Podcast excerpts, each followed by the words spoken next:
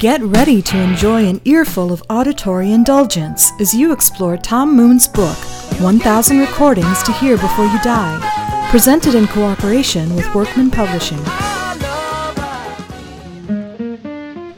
What's up, everybody? Welcome to the 1000 Recordings Podcast, episode 57. I'm your host, Anthony Joseph Landman, and with me every week, as always, is one of the most positive forces in hip hop, Mitchell Davis. Yeah.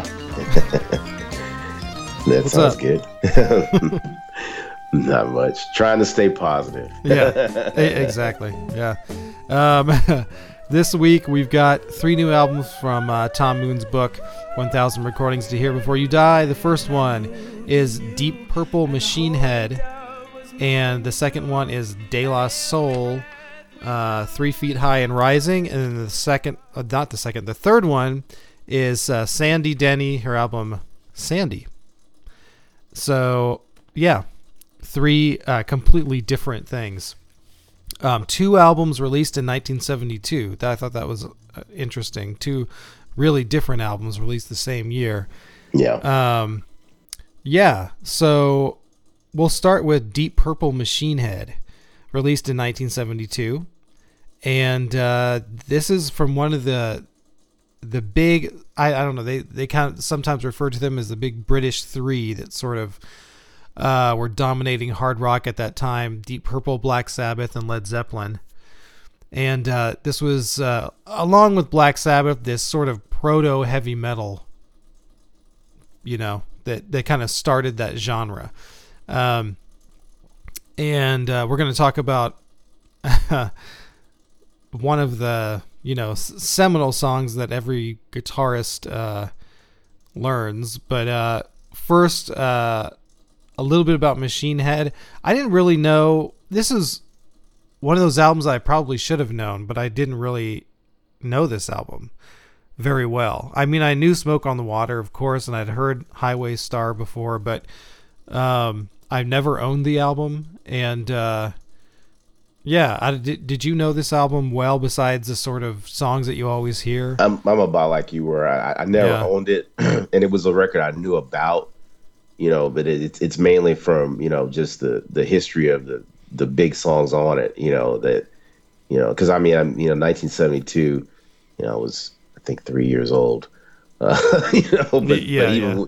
even with that, I knew the the influence of this record, obviously because of you know "Smoke on the Water" mainly. I mean, that was the one song that you know you think of when when somebody like, especially back in the day, first bought a guitar. It's like one of the first songs they try to learn how to sing. I mean, sing, learn how to play, and um, and how the influence of of Deep Purple and their their style, especially, where they were kind of like not just a hard rock band, but a, a band that would kind of jam, if you would, in that sense, where they would they would have this these long instrumental like grooves. That that was the one thing about this album that I that I I always thought about. They were they were one of the first bands to kind of do it that way, where it was it was rocking, but it was grooving at the same time, where they would just the singer would just shut up and the band would just go and and it was like man, you know they're Yeah, yeah. they're pretty amazing, you know. Right, right, right. Yeah, I mean, um, the, you know, this was uh, heavily led. This jamming thing, this sort of instrumental thing, was heavily led by Jon Lord, who played sort of organ, Yeah. and then Ritchie Blackmore, the guitarist, who uh, really influenced a, a lot of heavy metal and hard rock guitarists and shredders and all kinds of things that came after him. Yeah. Um, you know, a lot of those people s- often cite Ritchie Blackmore as like a major influence on them.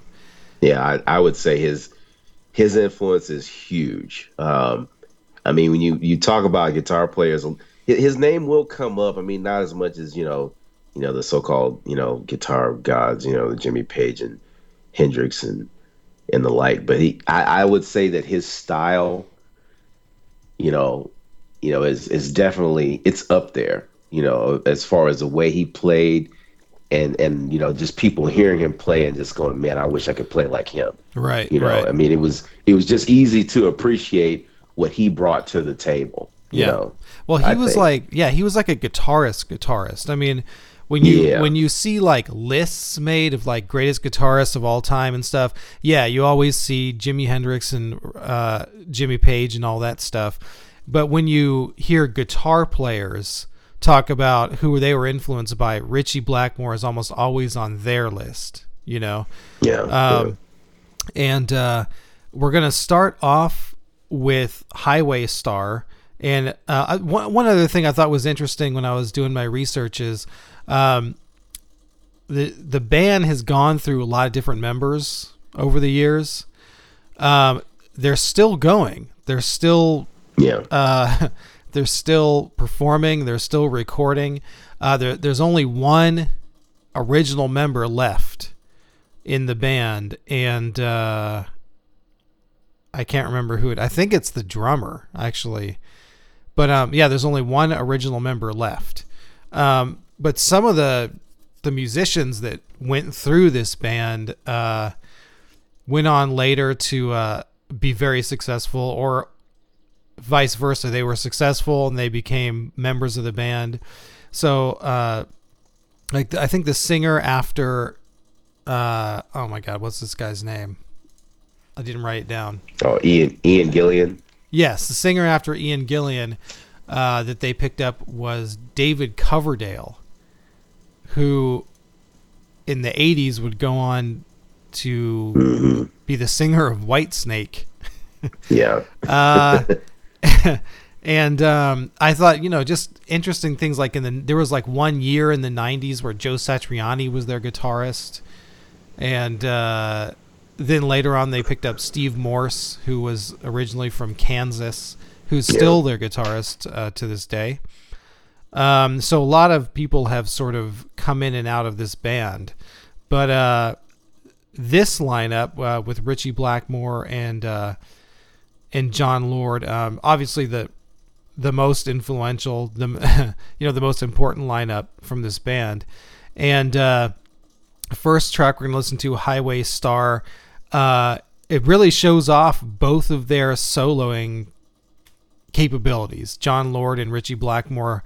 Um, first, Jon Lord has this long extended solo, and I think his his I don't know his organ tone is interesting because it's distorted. You know, it's like a Hammond organ run through like a distortion or something Yeah. and it has a really heavy tone. Um, and so there's this big solo by him, and then there's a big solo by Ritchie Blackmore in this song. Um, and the Hammond sound in Deep Purple, you know, this is 1972. The Hammond sound kind of harkens back to the 60s. It's kind of sounds like a throwback. You know what I mean?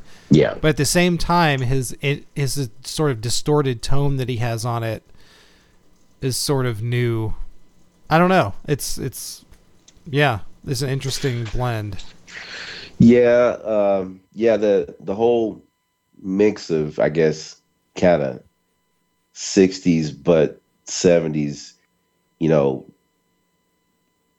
combination. I guess is it, it brought up brought up some you know some sort of new genres like the the acid rock term. That was one of those those terms I thought that was kind of a mix of of '60s psychedelic, you know, sound, but '70s kind of rock and groove you know, sound. I, I think, you know, that's kind of where some of that, you know, that comes from. You know, like you said, the the mixing of the two, where it's it's it's a it's a it's an organ, which definitely that the Hammond organ that it has that that throwback to the '60s. But I mean, you know, still some new stuff in in the Yeah. the way they they they rocked it harder than a lot of people rocked in the '60s for Yes. sure. You know, Yes, So- for sure. um, I think they, like I said, they were they were definitely huge on on influence with a lot of people at this point. I mean the the clip that's on our our Facebook page, I I love that performance of this song. I mean, I, I remember seeing it way back and I was just like, that just totally captures kind of what what they were about, you know, especially in in a live setting. I mean, because you listen to them on this record, it's one thing, but to to hear them play live, it was it was awesome. right. I mean, right. I've never I've never seen them live, but just seeing that clip, I mean, it Yeah. it gives you a, a, a whole different perspective of what they could do. You yeah. know, Yeah. Yeah, yeah. Um Yeah, and this this this interplay between like a sort of virtuoso keyboardist and virtuoso guitarist. I mean, you can hear that legacy um, in bands like like Dream Theater or something Yeah. like nowadays, you know, where you have that same dynamic between this virtuoso keyboard player, virtuoso guitar player. Um, and then, yeah, it stems, I think, from this band, from Deep Purple.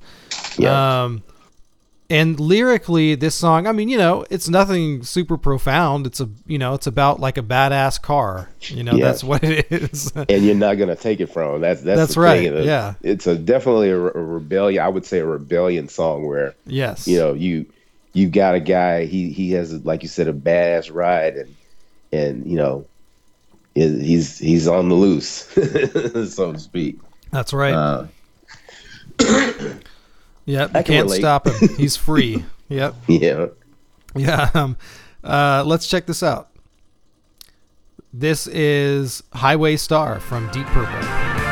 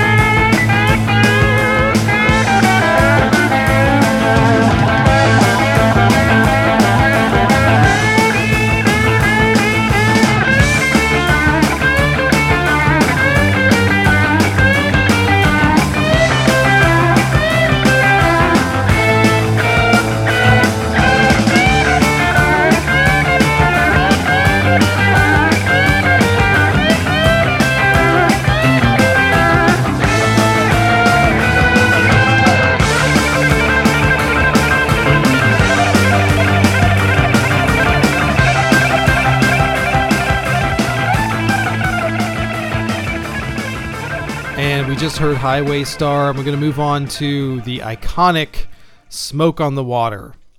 Um, and, you know, I think in Tom Moon's entry in the book, he sums up some, uh, Smoke on the Water really well. The very first sentence of uh, this entry, he, uh, he writes Deep Purple's Smoke on the Water lives wherever guitars are sold Yeah. and that's pretty accurate. Um, I worked in a music retail store for a couple years, and I can attest to that. You know, it definitely lives there yeah. by every guitarist of really any skill level. You know, um, so that was one you always hear. You know, everybody makes that joke. You know, like the thing out of Wayne's World where they have that sign. It says "No Stairway." You remember that? yeah. so there's a sign that says no stairway because everybody would come in and play Stairway to Heaven. That's actually not the case anymore. Like nobody knows. None of these kids know Stairway to Heaven for whatever Yeah. reason. That that's so, pretty funny. but there is there was a sign that I wanted to put up. I really wanted to put it up, which said "No Sweet Child." Because Wow. I heard that thing, the introduction to Sweet Child of Mine, 50 times a day, played unbelievably so badly. funny. Yeah That's that so that has replaced Yeah. uh, "Stairway to Heaven." well, and see, you know that, and, and that, that I'm, I'm glad you said that. It's it's funny to see how generations change, you know, Yeah. from from year to year, and and to see what what is now the so-called standard, you know. And uh, obviously, we'll we'll talk about them much later. I, oh, dude, I have so much to say about that band. It's ridiculous. Uh, yeah, that that's funny how that song is now, you know, what what you hear when you go into Yeah, music stores where it used to be Stairway to Heaven. That's funny. Um, so yeah, smoke on the water. Um, the the story behind smoke on the water is pretty interesting. Yeah. Um, it started. This whole song started with uh, they were going to travel to Montreux in Switzerland, which is like a resort area in Switzerland uh, with uh, casinos and you know stuff like that. It's people where people in Europe go, you know, um, to vacation and stuff. And uh, what happens, I guess, in Montreux is during the winter, which is the off season, a lot of the hotels, the big hotels, will close and they'll do renovations and stuff, so they'll be empty. So, one practice, I guess, a lot of these um, hotels, just like in Vegas, had theaters, and uh, they were going to use this one theater um, at the Montreux Casino in Switzerland. And uh, they got there on December 6th, I think. And on December 7th was the last thing that was going on for that season. It was Frank Zappa and the Mothers of Invention playing in that theater. And what happened was some dude in the crowd fired a, a flare into the ceiling of the theater and essentially burned down the Yeah. entire place. Unbelievable. Yeah, there there was no uh, fatalities or anything, but yeah, that burned down the entire thing. And uh, so then they were, you know, basically stuck. They're like, well, what do we do now? And they sort of bounced around between a couple of hotels and ended up at this hotel called the Grand Hotel, where they had to re- they set up the Rolling Stones mobile recording unit um, outside in the parking lot and then they were recording up in a hallway like of this empty hotel and they had you know cables and stuff running through bathrooms and rooms and down marble stairways and all this stuff like out the front door to this this mobile recording unit. And uh, that's how this song basically started. It was uh, about this experience you know about Yeah. the whole experience. That's what this whole thing is about. And i think the lyrics um I, you know i've never really listened to the lyrics before but i think it's kind of funny how you know some bands would like take an experience like this and write a song about it and you know make the lyrics sort of metaphorical or you know something like that these are these just straight up tells the story What Like, actually happened? yeah, it's almost like just somebody just sitting across from you, just telling the story. I mean, the first chorus or the, or the first verse is like, he says, "We all came out to Montreux on the Lake Geneva shoreline to make records with a mobile. We didn't have much time. Frank Zappa and the Mothers were at the bless, uh, the best place around, but some stupid with a flare gun burned the place to the ground." That's the first verse Yeah. and and the whole thing goes like that. It's just uh, basically just a retelling of this of this whole thing of this Well, it, experience. it, it's. I mean, I guess it's kind of one of those stories that's. It's so hard to believe in some ways. I mean, there's really you don't really have to change much and right. try to make it too Right. deep. You know, just like, hey, let me tell you what happened here. you know, and um, I think you can you can go on YouTube and the actual sound audio of that show that Frank Zappa where where the actual event happens where the gun goes off you can hear that like the audio of that Really? I can't remember where I saw that but I it's you like you can go on YouTube type in probably just type in Frank Zappa smoke on the water and the, the actual audio because it's like you can hear Frank talking and then all of a sudden you can kind of hear like a rustle where like people are like okay it's I guess it's time to go you know yeah. and I, I'll, I'll look and see if I can find that and, and attach it to whatever wherever I can to make it relevant on our, our page. But I, I saw that one day and I was like, oh man, I didn't know that they had the audio actually Oh, that's available where you could listen to that. Yeah. know? So Yeah. but I, anyway, yeah, that's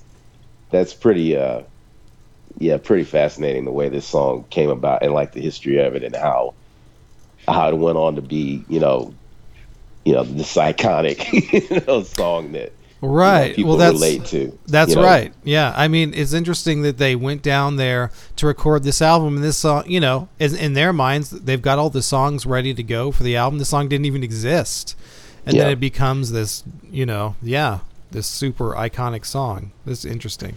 Yeah. Uh, but yeah, um, you know, like I said, prototype for heavy metal, uh, super famous riff. One of the one of the most famous rock riffs ever written. yeah. Really, this is it. I mean, yeah, um, yeah. Anything else you want to say about this? No, no, you you pretty much summed up Okay. everything. All right, so let's check it out. Uh, Deep Purple, Smoke on the Water.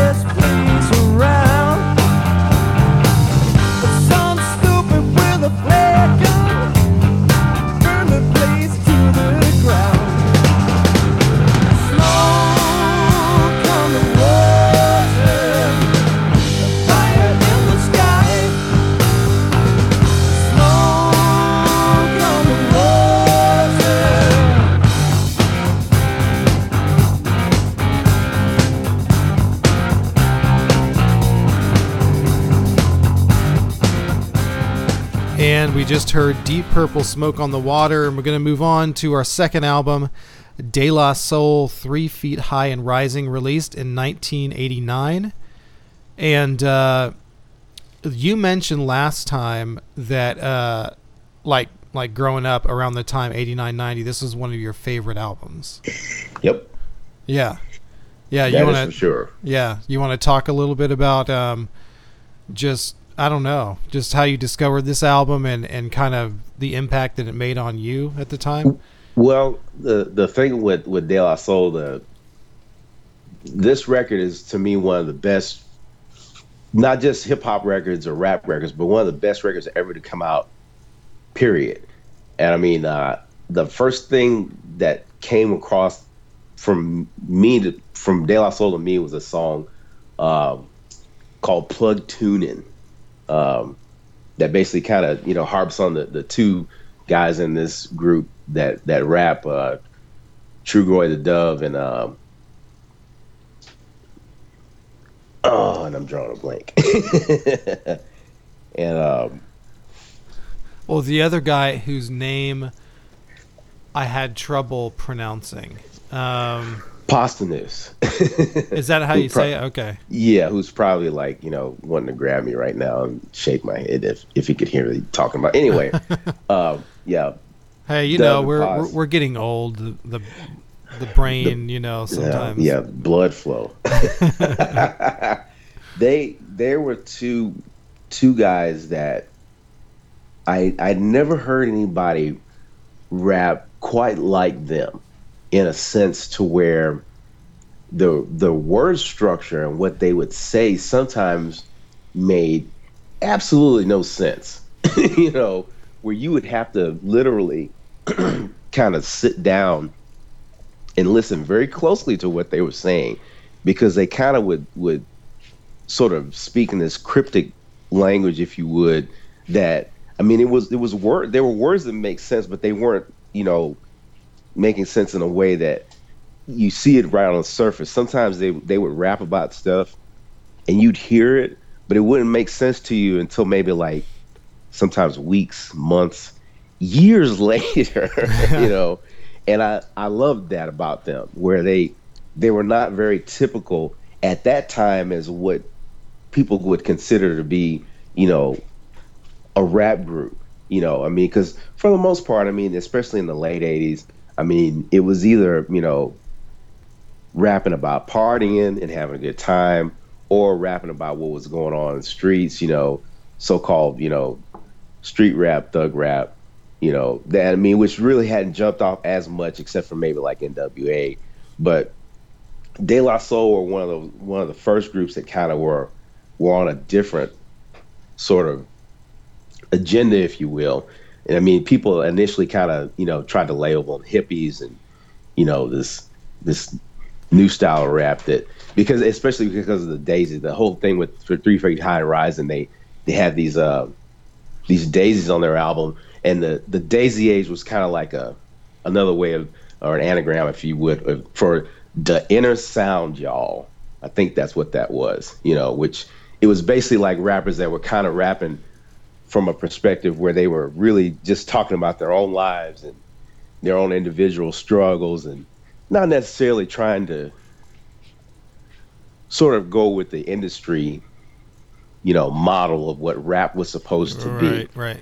and and I I've always appreciated that about this record because it helped carve the identity for so many other rappers that came after them that were like thinking, well, if they could do this, maybe we can too, where we're not from New York, we're not from California, we're not from anywhere that anybody knows anything about, you know, but we have a story to tell. I mean, De La Soul, they, I mean, from what I understand, they, were, I mean, they were kind of New Yorkers, but they were really from Long Island, you know, which Right. is it's a whole different kind of atmosphere from, you know, like maybe like Brooklyn or the Bronx or Manhattan. It's it's it's kind of like the suburbs almost in a way. I mean, part of Long Island. I mean, it's definitely not like what you would consider a hood. you know? Right, right, right. So so that was that was interesting in a sense to where you have a a group of guys, you know, with with these different ideas and culture and and, and pride in who they were, you know, proud of being black, proud of being, you know, you know, growing up in a in a certain way and and and they weren't trying to conform to, you know, the gold chains and and the Kangos and because that was you know that was cool for a lot of people up to that point, and and everybody was kind of doing the same thing, but they were like you know instead of wearing gold chains, we're going to we're going to wear like black leather medallions that have like Africa on it, you know, just just little stuff like that, and um, you know, being how old was I? 18, 19, somewhere in there. That was just it was I was so ready for that record. It was just like the planets lined up. you know? Yeah, yeah. So um, that's kind of like my my first you know thoughts about this record is that it was it was groundbreaking in a sense to where rap kind of needed uh, a new voice or you know not necessarily a, a, a different voice from what was going on but a new voice that was well yeah screw it. A, a, diff- a different voice that that wasn't the same old same old you know? Yes. and um, you know they they I'm sure that you know a lot of people I mean that they they talk about that and me myself and I where they they got criticized from the jump by like people were like going what's wrong with y'all? You know? What's what's where's where are the gold chains? You know where's the you know the fly bitches and this and that I mean the the way rappers normally were used to being you know pigeonholed into you know this that and the other they they caught all kinds of flack about not doing that. Yeah. So, Well, you want to start with me, myself, and I because I mean that video you sent and that song really touches on all that stuff. You know that you were talking about. Um, I'd never seen that video before, Oh wow, really? and uh, for man, they look so young, man, in that Yeah. video. I mean, they look They- like they're still in high school. They they Um, were. I mean, that was another thing about them. You know, rap was still such in such a fledgling state. I mean, where rap is kind of almost king now. I mean, you know, I mean, it's it, with with you know artists like Jay Z and stuff. I mean, it's you know, rap's not considered really a novelty like it was back then. When you had MTV and Yo MTV Raps, especially, you know, Yo MTV Raps was one of those those sort of shows where rappers could catch a huge break if they got played on that show. And the, I'm pretty sure the very first place I saw me, myself, and I was on Yo Yo MTV Raps with with Dre and, and Ed Lover. And um, the very 1st time they came on that show, they had like one of those, um, you know, those basketball goals that you you kind of stick on the wall with the, the the sort of like you know rubber suction cup thing Uh huh. and then like the little foam Nerf ball basketball. Yeah. Well, well, De La Soul came on that show on that set, and they were they were all like shooting like this basketball, a little Nerf ball into one of those hoops, and I was like, you know, who does that? I mean, most of the time you have rappers that come on there, they were either really really serious or really really kind of raucous. They were just like these like regular guys just having fun, you know. And I was like, that's so that's so who I am, you know. Yeah, I was I was not like the the guy in, you know, the Kangol and the gold chain and and the big radio. And that and like I said, that's cool, but that wasn't who I was or and, and I definitely wasn't, you know, you know, robbing and stealing and all that. You know, it was just I was just a regular kind of dude. And I I so related to them, you know, just being themselves, you know, that was that was pretty funny to me. But anyway, um, yeah, like you said, this video is and that that's this song and that video it, it so touches on them trying to like try to be themselves in an atmosphere where you know it was not easy especially in those days to Yeah. kind of set mm-hmm. yourself apart Yeah. you know Well, it's a good analogy. You know, they're in this classroom and they're just themselves, and everybody else in the classroom are these rap stereotypes, I guess, from the time. you're talking about like the big gold chains and all that stuff. And they're all making fun of them and pushing them around and throwing paper at them and, Yeah. and all this stuff.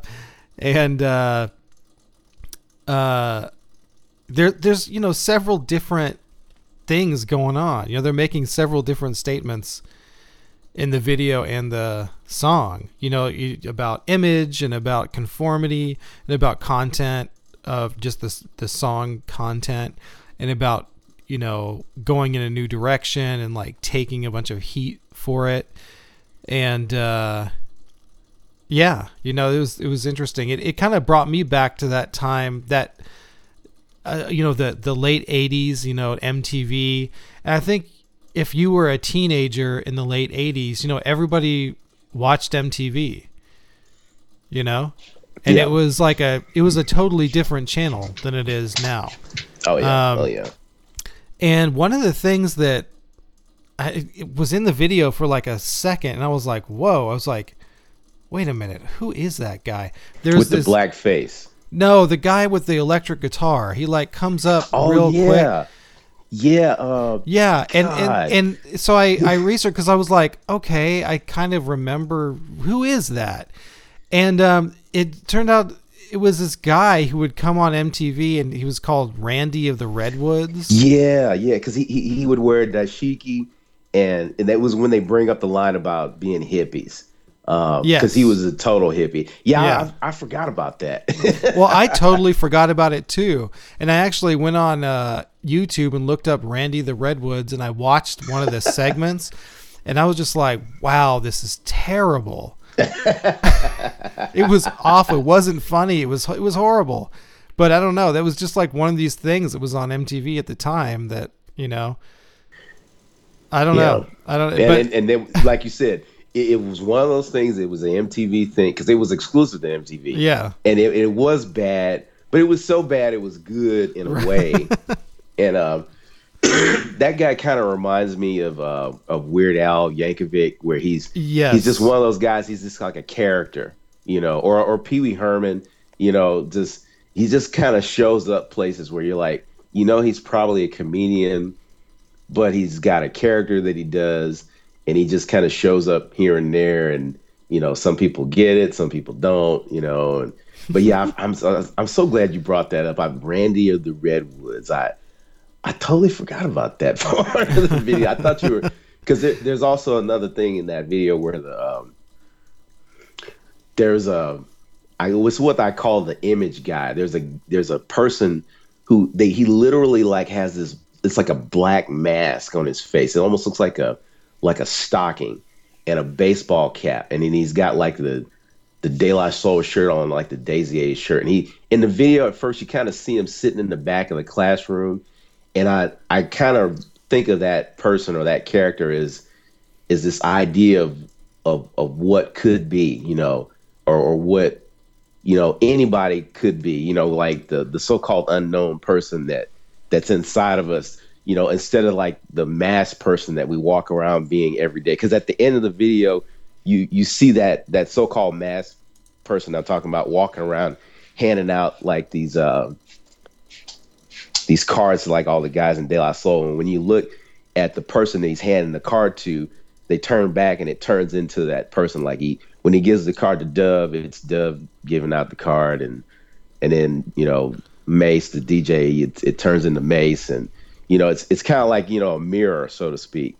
Um, Yes. You know, which Yeah, they yeah. obviously they bring that up in the in the song to you know mirror mirror on the wall tell, Yeah. tell me mirror what is wrong and you know again like i said is when when you're young and you're kind of like trying to be yourself and everybody's trying to be something other than themselves you know this was a really really great song to to kind of set you in the right direction so to speak where you you're not afraid to be yourself you know which i mean that can carry on. I mean i'm you know 45 now and even even now i mean it's just you know sometimes you think you know who am i really? I mean i know what i like i know what i want to do but i mean you know trying to get down into the you that's really you without all the influence of what's going on around you that can be a pain in the neck you know Yeah. sometimes. And I, I think that's what i really appreciate about uh about de la soul as a whole especially this record. I mean you know like you said they were they were so young. I mean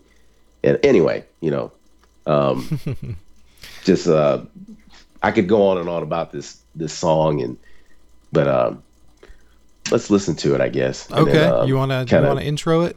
yeah sure. Uh this is uh de la soul with me myself and i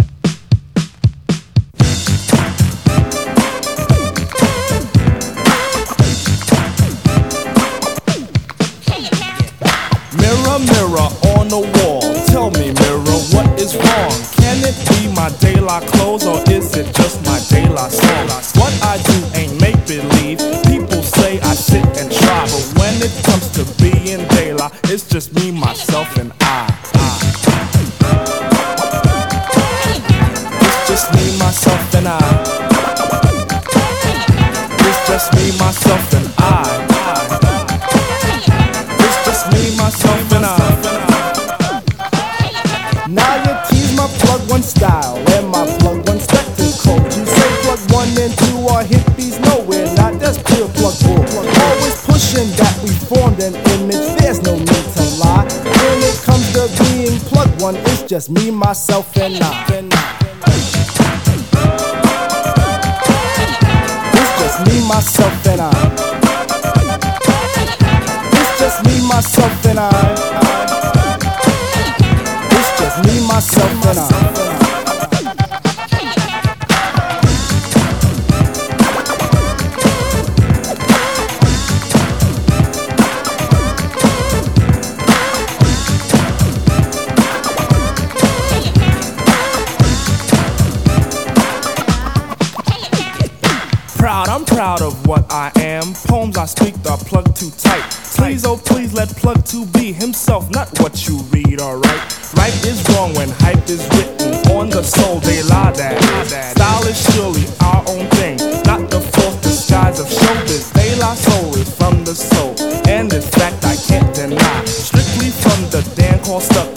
from me, myself, and I. And we just heard De La Soul, Me, Myself, and I. Classic hip hop jam. Um, Yeah. And something else too that that I, I kind of want to talk about a little bit with them is the sampling on this yes. record. Yes. Yes. Um, wow. Um, lots of good, lots of bad. Good in the sense to where the, the innovation in sampling, which, you know, Prince Paul was like, you know, a guy that helped produce and put together a lot of this with De La Soul. I, I consider him really like the fourth, you know, De La Soul, if you will, or the fourth Daisy, however you want to look at it. You know, the the one guy in De La Soul that's kind of behind the scenes that, you know, helped them sound the way they did, especially on Yeah. their first three records, uh, before they kind of started doing their own beats and and and uh, tracks and stuff. Uh, Prince Paul was was was huge um, in helping De La Soul kind of you know bring the sound that they wanted out on on this record uh, and and sampled things that and again in, in rap music you who goes to a children's nursery rhyme album looking for beats? Prince paul does you know? Who who samples the turtles steely dan parliament i mean Johnny anything. Cash. johnny on here. cash You know, I, I thought it was interesting too that um, this has got to represent one of the last albums in the great sampling tradition before the legality of doing it was hammered out. You know what I mean? Yeah, and I and I think this record too, you know, like we talked about Paul's Boutique as well. Yeah. After these records came out, it changed legally the standard because De La Soul had tremendous legal woes from this record. In in particular, the, there there's one song called Transmission, Live Transmission from Mars, I think is the song, uh, where they they'd sampled the Turtles. Um, you showed me. Um, there was a huge lawsuit behind that. Um, that I mean, eventually it got worked out, but yeah, they they when they got the record finished and got everything to Tommy Boy, the their record label, there were some things that that weren't handled properly, and then the next thing you know, I mean, there are lawsuits everywhere, and uh, it's it's cool that, like you said, at the time they were able to do this the way they did it, because now trying to do this record exactly the same way, I don't even know if it would happen. Uh, Oh, I, It was- I couldn't. The a lot of these records, I don't think financially could happen now. yeah, because I mean clearing and uh, paying, uh, you know, royalties and all this stuff on all the samples that were used would just be a it would be a nightmare. yeah, It would yeah. be uh, just a financial and a sort of legal and bureaucratic nightmare to do it. Yeah, Yeah, I, I think you know the way it was it was done before. It's like the gate that you go through to get this record done. There was almost nobody standing there. Now there's like they're they're waiting. right, right. you know, Yeah. thousands of people. Just like I wish you would sample me. You Yeah, know, without my yeah, permission, especially. I mean, it's yeah, it's it's totally totally different now. And Yeah. I mean, that's it's it's it's ironic that this record I I don't think you can find a, a copy that's in print. I mean, you. I mean, you. Well, you can find it. I mean, I, I mean, I, I, I. You can go like the internet. I mean, you can find pretty much anything, but it is not like on iTunes or Spotify or that kind of thing, which is is really kind of tragic. I mean, it's it's, Right. it's. I'm pretty sure there's some legal stuff that has to to to happen for it to come back. yeah. and it, Uh, it but- sucks for us too because that means I'm gonna have to pull the audio from YouTube. Yeah. which is the, the audio is not going to be as good, you know, as it could be, and yeah, Yeah, but this is this is a, I mean, it's it's a monumental record where, you know, rap music kind of, you know, got a reprieve from being, you know, you know, delegated to just being one thing. yeah, You know, it, it hip hop music is is is such an art form that trying to to keep it in a box where it's only one thing would have been really really sad. You know that that would have been a tragic a tragic ending I think for for rap music and hip hop. But I mean, groups like De La Soul came along and you know even though a lot of people you know maybe didn't care for what they were doing, it was it was necessary because you know rap has has so many things to say. I mean, you know, you can say anything in in rap music that you really want. I mean, you know, sort of to I mean to a certain extent. I mean, a lot easier than you can in a song. I mean, obviously we just talked about you know how smoke on the water is just it's just like just kind of like notes from a a situation that kind of happened. But rap music is, you know, I mean, it's so much more of a, a medium when it comes to just getting across a point, you know, where you don't necessarily even have to rhyme. And I mean, the way these guys rapped, I mean, it was it was so different in a sense to where, you know, I I mean, you have two very talented guys on on the microphone, but but their style of speak, as they would say, was so much different from anybody I think that had really come before them. You know, um, Yeah, yeah, yeah. You know, one thing I wanted to talk about because we're talking about this sampling th- thing. You know, there's a lot of sampling on this record, and um, I wanted to talk about that for a minute because um, you know I had this conversation when I was working at that music store that I was talking about earlier, the the retail music store, not not like a record store that we worked at, but a store that sold musical instruments and stuff. uh-huh, uh-huh. And there was a guy that worked with me, and um, he was, you know, just, just a white kid, you know, into hard rock and stuff. Rap was not one of his genres. And um, over the the uh, speaker system in the store, um, they had been playing this old school. You know, they've been playing uh, Rapper's Delight, Sugar Hill Gang, Rapper's Delight. Okay, Uh-huh. and uh, he would, you know, always make the comment like, you know, how he didn't like it, and oh, you know, they can't come up with any of their own stuff. They just have to, you know, steal from other artists and blah blah blah. I don't get that. Okay, I wanted to speak to that real quickly um, because people are who think that are completely missing the point and don't know the history of of hip hop. Um, and you can chime in on this too. But basically, you know, when all this stuff was coming out in the late 70s and early 80s, it was coming from areas that were um, uh, sort of poverty stricken areas.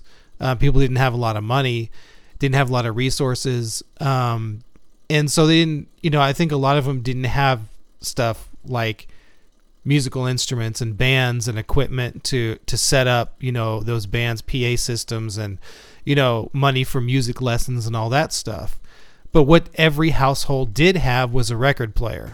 Yeah. and you know you could take that record player out and you could take all your old records that you had or your parents had or whatever and you could isolate um, certain drum breaks and you could isolate certain instrumental passages from different songs and you could rap over them. And that that's like like a foundation of hip hop you know and and Yeah. and the artistry of taking those and combining them in in certain ways and taking snippets of this and that and creating you know uh, something new out of it Yeah, I, I Kool Herc comes to mind. DJ Kool Herc was one of the first guys to to you know do block parties and house parties where he would literally have you know a setup with two turntables, you know records where he would mix, you know especially like old James Brown funk and soul records, and um, you know in the in the mix, you know create a new sound by the way he would lay these tracks together. And um, you know that's not something that just anybody could do. You know there is a there was an artistry to that especially the way he did it you know. And i mean with this record the the level Yeah, of, yeah. of tracks and sampling like this song we're going to talk about you know um, for anybody who liked schoolhouse rock back in the day like on saturday mornings you know you can appreciate this song where you know they basically sample the the magic number song that that was on Schoolhouse Rock. And I mean, the first time I heard this, I mean, I was just like, who does that? you know, I mean, I, that was like one of the last things I would figure someone would sample. Because I mean, I, I loved Schoolhouse Rock coming up as a kid. I mean, it was it was it was Yeah, fun for me because it, it was music, plus it was educational, and the animation that went with it. I mean, you know, all the people that they would bring in, like Blossom Dearie, and and and the like, to sing those songs. I mean. I, I have I have the DVDs of, of Schoolhouse Oh, really? Rock in my house now. I mean, you know that's how much I loved it. So when when that song came on, it's like the, one of the first songs after the one of their skits. By the way, that's something I we got to talk about that too. The the hip hop skit in between songs. Yeah. that was not something that I really had ever been, you know, I mean, introduced to before this record, where you have, you know, an artist on a record basically kind of, you know, doing comedy skits, if you will, in between songs. I mean, I was just like, what the hell? and it's like they're on a game show and, and, and this on this record. I mean, it was it was just it just blew me away. I mean, it was I got my money's worth when I Yeah. bought this cassette. I mean, I was totally like, are you kidding me? It was it was funny, but it was but it was groundbreaking. You know, I'm, I'm trying to remember like the very first time I listened to this album, um, which is it's that that's funny too because they, they have another record, uh, their their Stakes is High record, where the intro to that album is it's like a sort of skit where they ask a bunch of people like like famous people, their friends, rappers, whatever, where were you the first time you listened to uh, uh, Boogie Down Productions' Criminal Minded? And uh, and then at the end they kind of bring up you know Three Feet High and Rising, like where was the first time you where were you when you first heard that record? I'm pretty sure, you know, on the first one I was I mean Boogie Down Productions. I was at this guy's house shooting pool, you know, that lived down the street from me when I first heard Criminal Minded. And then De La Soul, you know, I was in my car like my old Mustang because I just bought the tape from from Sound Warehouse on Hempstead Highway here in Houston. I mean, it's it's just a record like it was so good. I remember the, where I was the very first time I listened to it. You know, I mean, years and years ago, and um, and all the skits and the sampling. I mean, sampling where you wouldn't recognize it on the record the way it played it. I mean, you you have to break it down. And and De La Soul is one of those groups. I mean, it, people who are familiar with uh, the Who Sampled uh, website, which which is like a website that totally breaks down, you know, sampling in music. Their section on that website is is really it's it's fascinating, you know, to see some of the things that they've used as far as drum loops and just little vocal bursts here and there. I mean, just some some crazy stuff where you're like, you know, there's no way they sampled this. You know, did they really sample Yeah. this? You know, just all kinds of stuff like that. But, Uh, that would be really. I haven't seen that site. That would be really interesting to look at. oh yeah, yeah. Who sampled is uh, I mean, there's an app for it. I mean, uh, it's an app for everything, but um, you know, if you hear a song and you you you recognize a a drum beat or or or something, then you go, well, I can type that song in or that artist, and it'll show you where the sample. Most of the time, where it came. Sometimes it gets stumped, but you know, they're they're pretty good. It's a pretty Yeah. good website. Yeah, you know that that skit thing, man. That's something that the hip hop community really ran with after this. Oh, yeah. Oh, it was yeah. almost like compulsory for a while to have skits Yeah. on the albums. yeah, yeah. Sometimes to the point where it was annoying, uh, but yeah, the the way they did here was that was just really, it was just it was funny, and I mean that that's something I think too that that rap music and hip hop music was missing was a sense of humor in some ways. I mean there there was some rap music that was funny, but I mean funny like this, no, no. I mean they they took humor and and style their style of humor. I mean was I mean, it was amazing. I I loved what what they did, especially with the the skits in between where they're on this game show and they they ask these just completely ridiculous questions that nobody can answer, and you know. They're trying to, you know, figure out, you know, what do I need to do to answer this question? And anyway, um, yeah, yeah. Um, yeah, yeah, uh, yeah. We're gonna cover pretty soon. I don't know, but in still in the D's, we're gonna cover another album with a bunch of skits on it. The Dr. Dre, The Chronic, uh, yeah, uh, yeah. uh, kind of very different, but um, but yeah, yeah, yeah, definitely another groundbreaking, huge groundbreaking record. Mm-hmm. Uh, that'll be fun. Cool. Well, should we listen to the last one? Oh yeah. Okay. All right. Yep. De La Soul again uh, with uh, the magic number.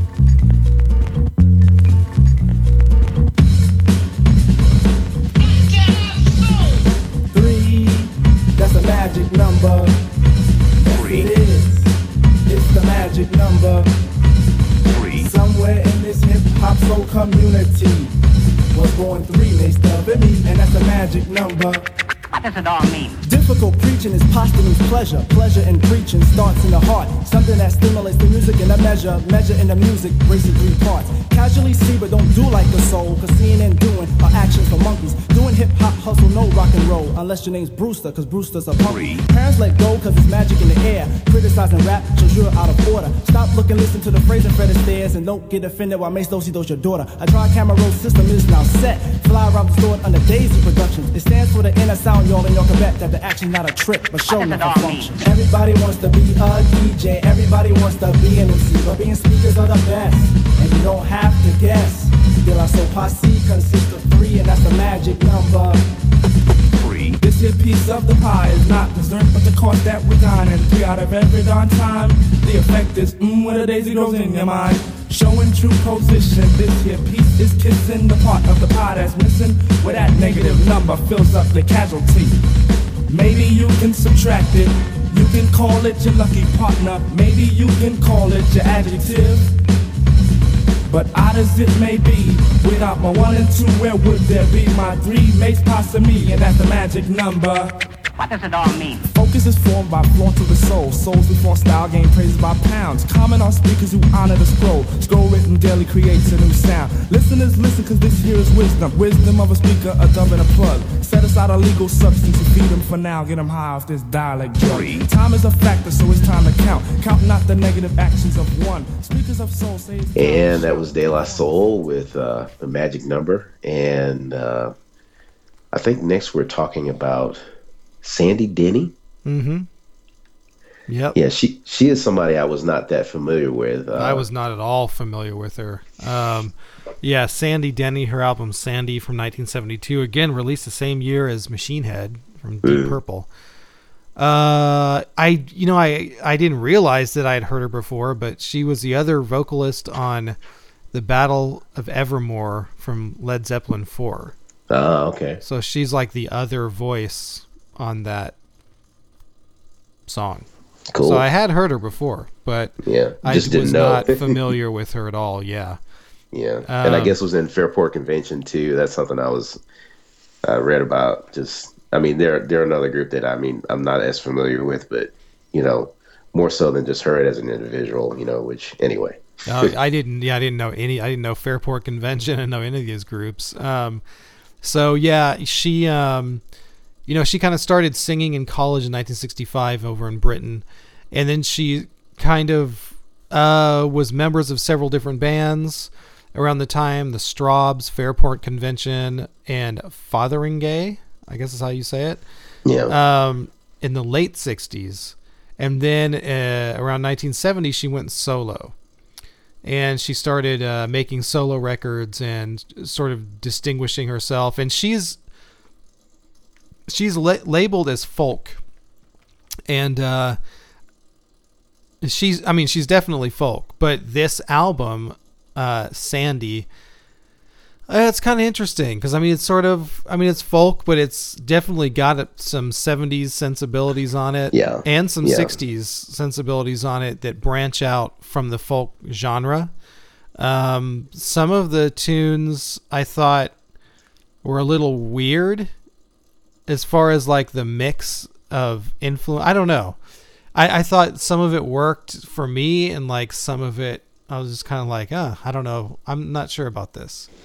Yeah. Is how I kind of took the took it as a whole, but um, I don't know. What were your reactions about to, to this record as a whole? Well, well, the particular the, this particular record, I mean, it's it's I don't wouldn't say it, it's straight folk. No, I mean, it's I think it's the the combination of her her record label probably trying to make do with with the talent that she has, which she does have a genuine talent. First of all, her voice, beautiful voice, man, I love her voice, and um, just her style of singing where at times it's it's almost like like storytelling you know which obviously the folk influence you know.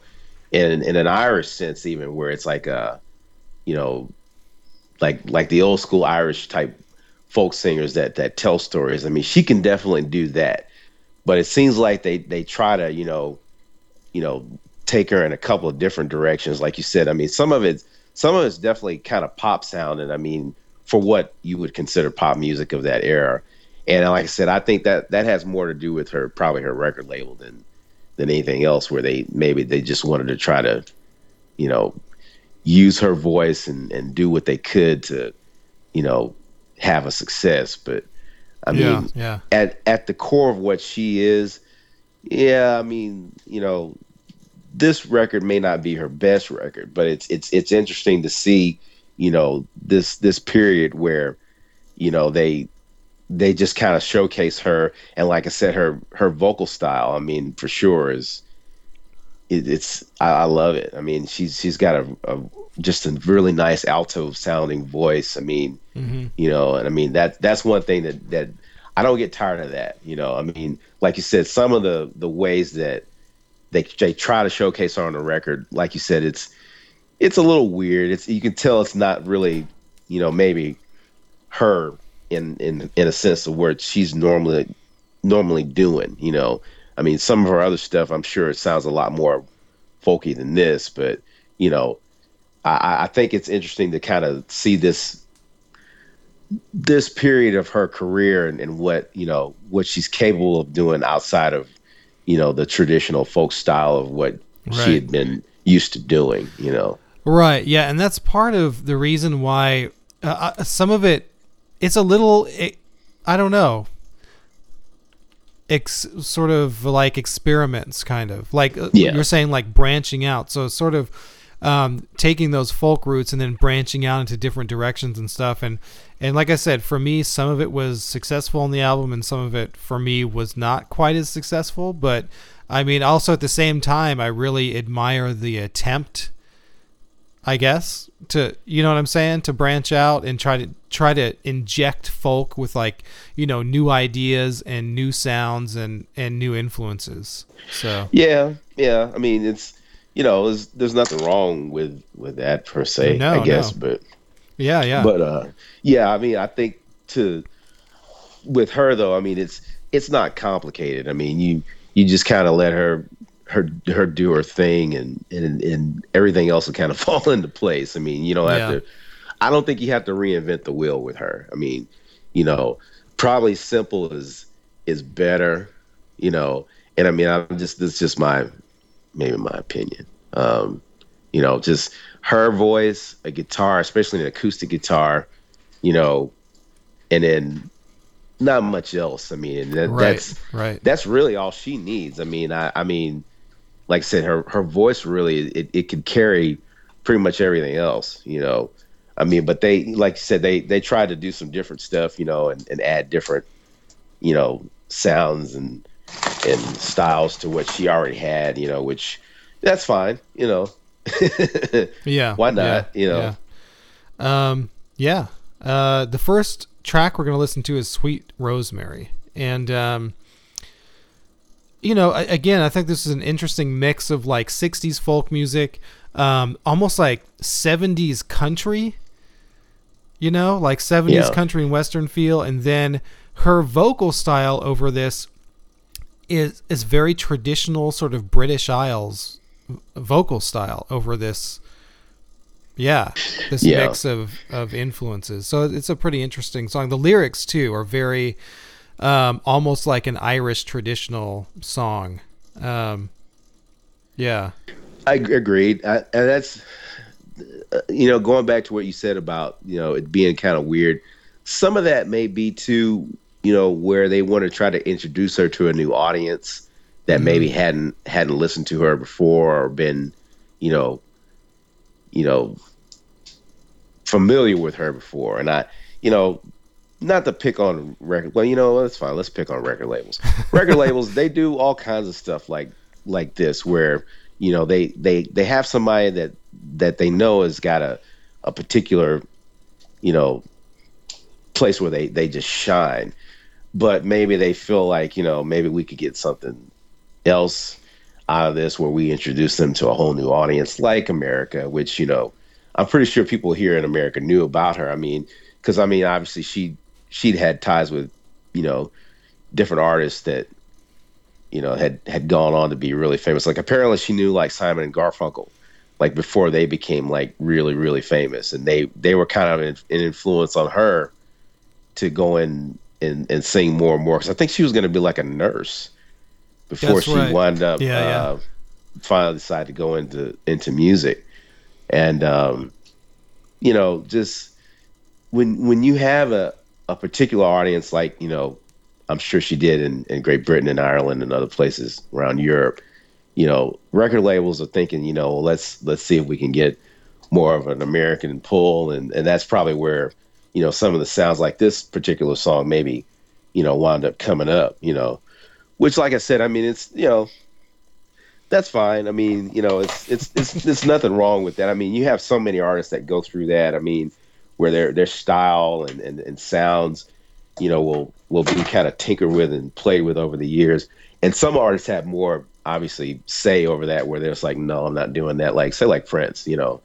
Prince is one of those guys that you know obviously he's he's had you know major you know fallouts with his so-called record labels where he's just like you know i know i'm not doing this that or the other. And you know um Willie Nelson too. He's one of those guys that just, you know, he's probably like, you know, I'm I'm Willie Nelson and you're not, you know, I don't care.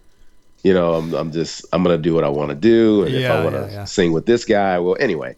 Um, so I think that's that's part of a big part of what I, I take from this record. You know, Mm-hmm. overall, it's just the, you know, it was just a, a thing with her label probably where she was like, you know, cool, let's let's try this, let's try that, you know, whatever you think will work. I know I know what I can do and, you know, I'm not gonna forget that. But Yeah. Well, um, let's let's check out the first track. This is uh, Sandy Denny with "Sweet Rosemary." My young man, he is so fine. Sweet Rosemary did say she gathered flowers and she sang all about her wedding day. Oh, when I was a lass at school. I looked out at the sky and among the woodlands cool, gathering sweet primroses I. I wish I was a little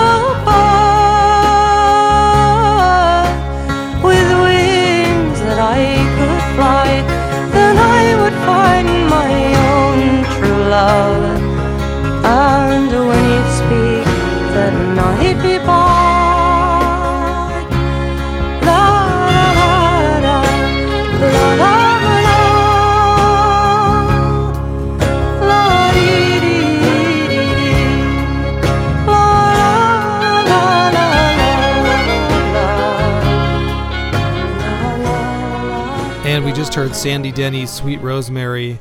We're gonna move on to the song "For Nobody to Hear."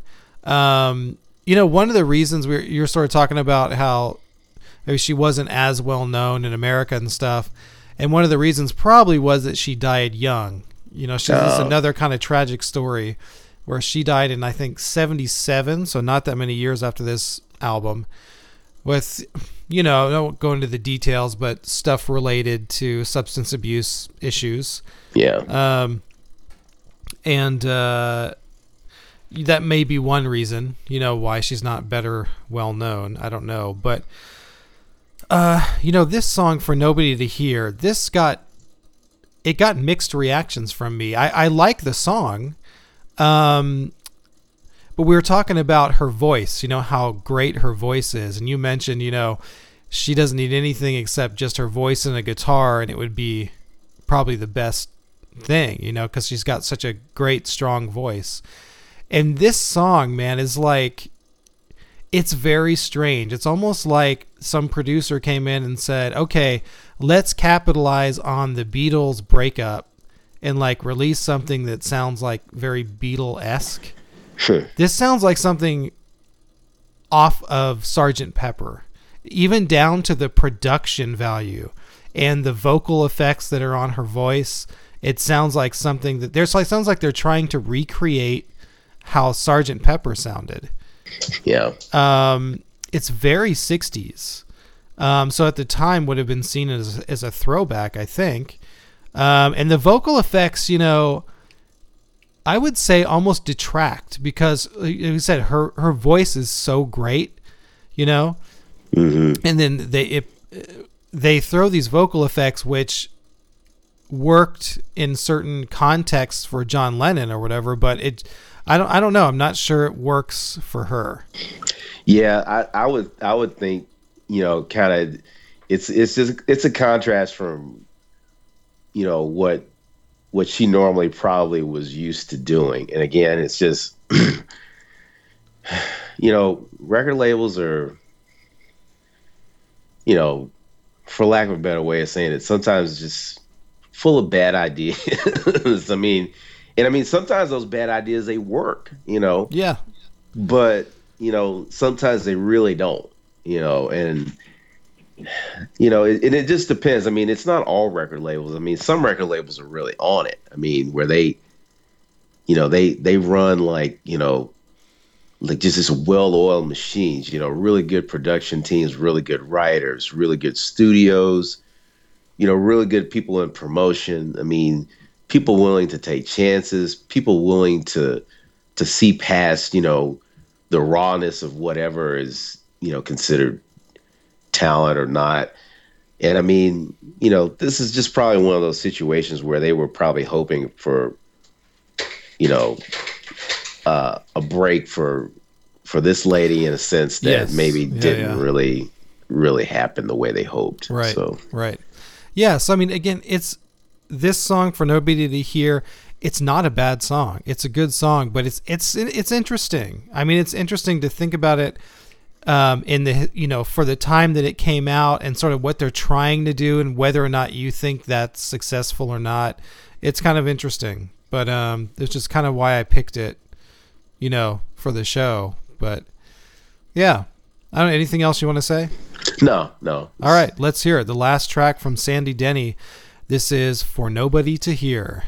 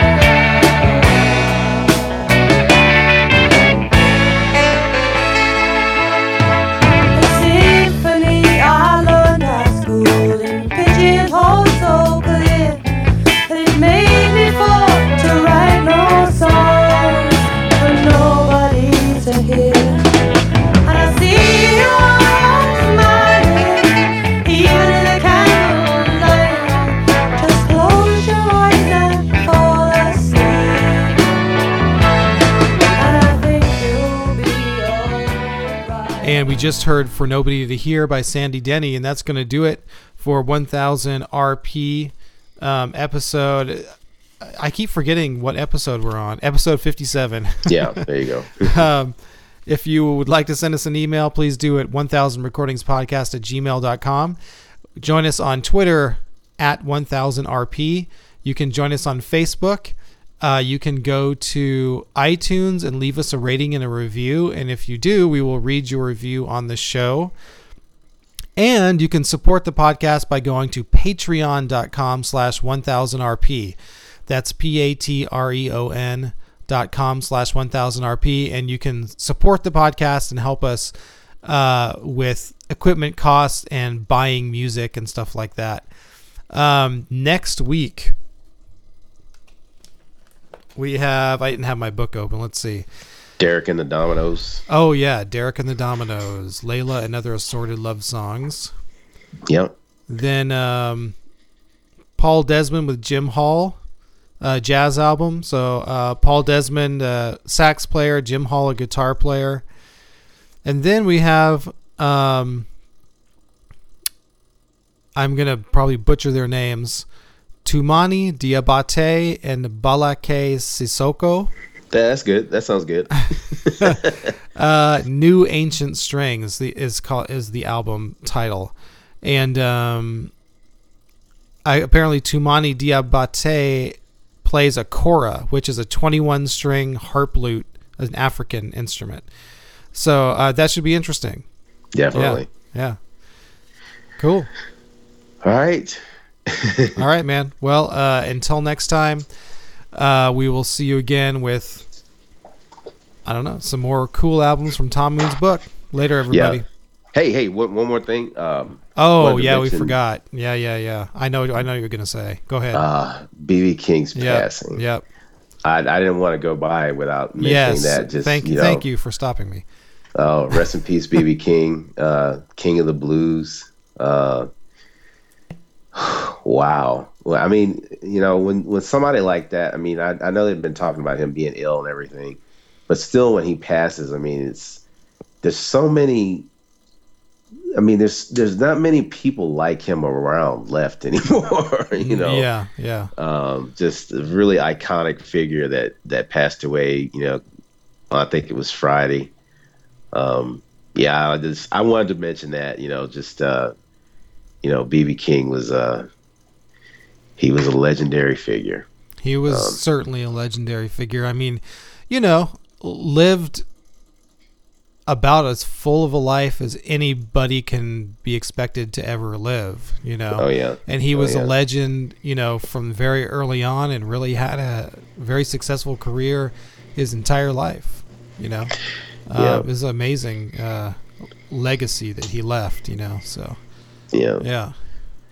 Yeah, and I just you know, I like I said, I I, I thought about that uh, the other day where I was like, let's let's just definitely you know bring him up because obviously we're going to talk about him later um, in the book, but um, yeah, BB King's passing very significant. Um, you know, uh, ironically, you know, we're going to talk about Derek and the Dominos, you know, next week. You know, a huge influence on Eric Clapton. Which if you if Oh, you yeah. go to Eric Clapton's Facebook page, uh, he left a very you know, a very touching message uh, where he talks about, you know, BB King being one of his best friends and and definitely a mentor to him. And you know, um, you know, they they they've made quite a bit of music to- together. They have a whole album together um, that came out a few years ago called uh, "Riding with the King."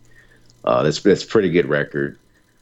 Um, so that's to be, you know, you know, something to kind of touch on again, I guess, once we, we kind of talk about them. I mean, but BB King's influence, I mean, pretty much anybody that's ever picked up a guitar and, and played maybe has had some sort of influence uh, from BB King. Um, you know, Yeah. just uh, an amazing figure, not just in blues, but in music, period. You know, sort of a, a music ambassador, if you will. Um, anyway, rest in peace, BB King. Yep. Yep. Definitely. All right. Well, uh, we will see you all next time. All right. Bye bye.